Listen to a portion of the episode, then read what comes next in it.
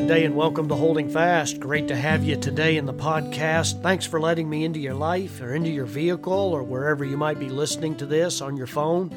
And I want to be an encouragement to you today and hopefully instill a little bit of wisdom from the Word of God into your life and inject that uh, how is your anchor holding? Is it gripped firmly to the Word of God? That's not just a slogan or a phrase that I use here, but it's an admonition for all of us to keep our minds fixed on Scripture because that's the only stabilizing influence in life.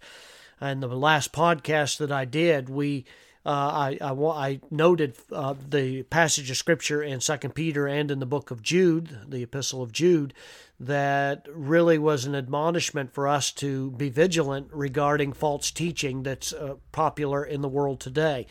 And I'm sure that that was the case even in Peter and in Jude's day, and it is nonetheless true in this day. There are many that masquerade under the name of Christianity that we got to watch out for. You've got to be so careful because they have a smattering of truth with a great big dose of error mixed in with their teaching. And so God's people have to be so cautious. And that, that's particularly true in the day that we live in when access to uh, a lot of false teaching is so available. You can get on the internet or on YouTube or any of these uh, websites where there will be false doctrine promoted at every turn or every click of the button. So it's so important for us to remain glued to the Word of God. I gave some points on what to look for in false teachers, how to determine whether there's a false teacher or not. Because these false teachers will often have the same error. And the error is that they are promoting their own doctrine and their own teaching as visions, so called. Uh, uh, prophetic statements or things that the Lord supposedly gives to them that are not included in the Bible. That is a dangerous, dangerous precedent because God has given us the entirety of His revealed will in the pages of Scripture. There is no need for us to have additional revelation.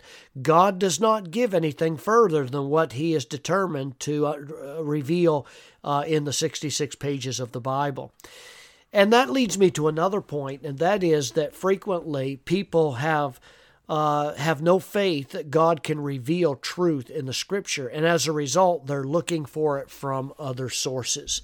Recently, in doing a new believers class, had the opportunity to talk to somebody that said, Well, my relative or this friend of mine or whoever it might have been is really it's not that they don't believe the Bible, but that they need additional teaching and revelation, or they need a dream, or they need some kind of a vision that will lead them to God. Now, what would be your response to that particular statement? Is there a need for additional uh, injection of something that God would give, some truth God would give to help me to trust Him? Well, the Bible is not silent on that issue. As a matter of fact, in Luke chapter 16, we read a familiar story that probably you've read before, and that is the story of the rich man and Lazarus. The Bible says in Luke chapter 16 and verse 19 that there was a certain rich man which was clothed in purple and fine linen and fared sumptuously every day. And then in verse 20, there was a certain beggar named Lazarus which was laid at his gate full of sores. And the story goes on to tell the circumstance where one uh, where the rich man died and in hell he lifted up his eyes. But the beggar died, and he was carried away by the angels to the presence of God, to Abraham's bosom. And the scripture tells us that the rich man who was in hell lifted up his eyes, and he was in great torment. And so he made a request. He said, Father Abraham, have mercy on me and send Lazarus that he may dip the tip of his finger in water and cool my tongue, for I am tormented in this flame.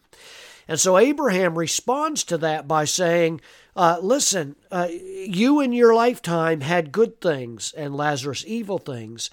Um, and he, uh, uh but now he is comforted and you are tormented. And so that there's a great gulf that exists between the two that neither could pass over.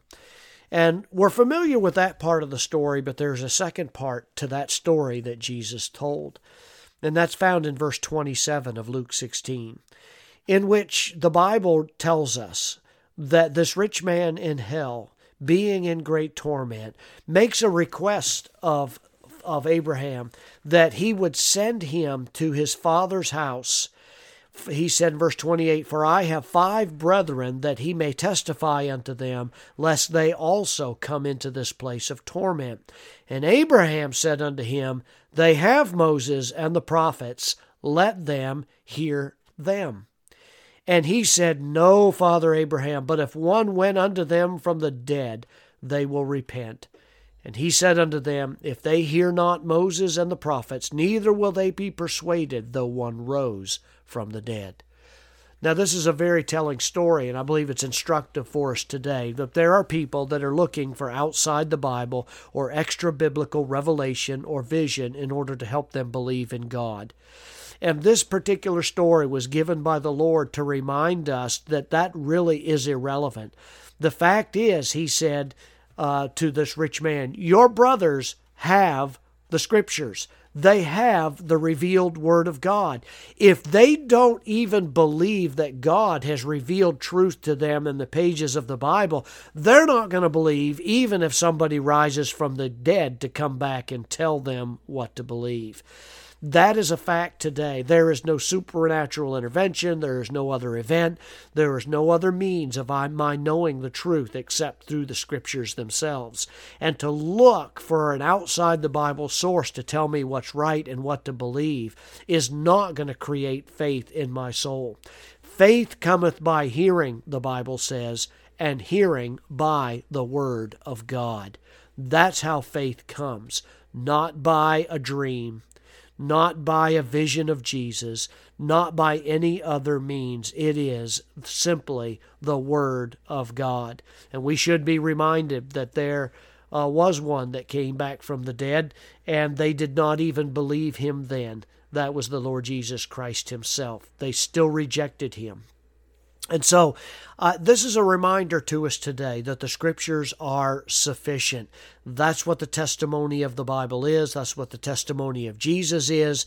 That the Bible is the fi- God's final right answer. It is the touchstone of all truth. It is the only thing that we have to appeal to to know what is true and what is false in this world and that you must be guarded against any preacher, any prophetic speaker, anybody who has uh, who comes along down the pike as a charlatan who says, "Hey, God gave me a message to teach you."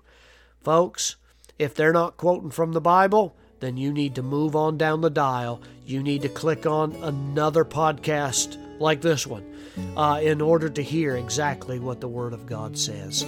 Keep our attention focused on the Word of God. God bless you today. Stay true to His Word. Keep your attention uh, uh, on the Lord and on the Scriptures and on Thus saith the Lord. God bless you today. Walk with.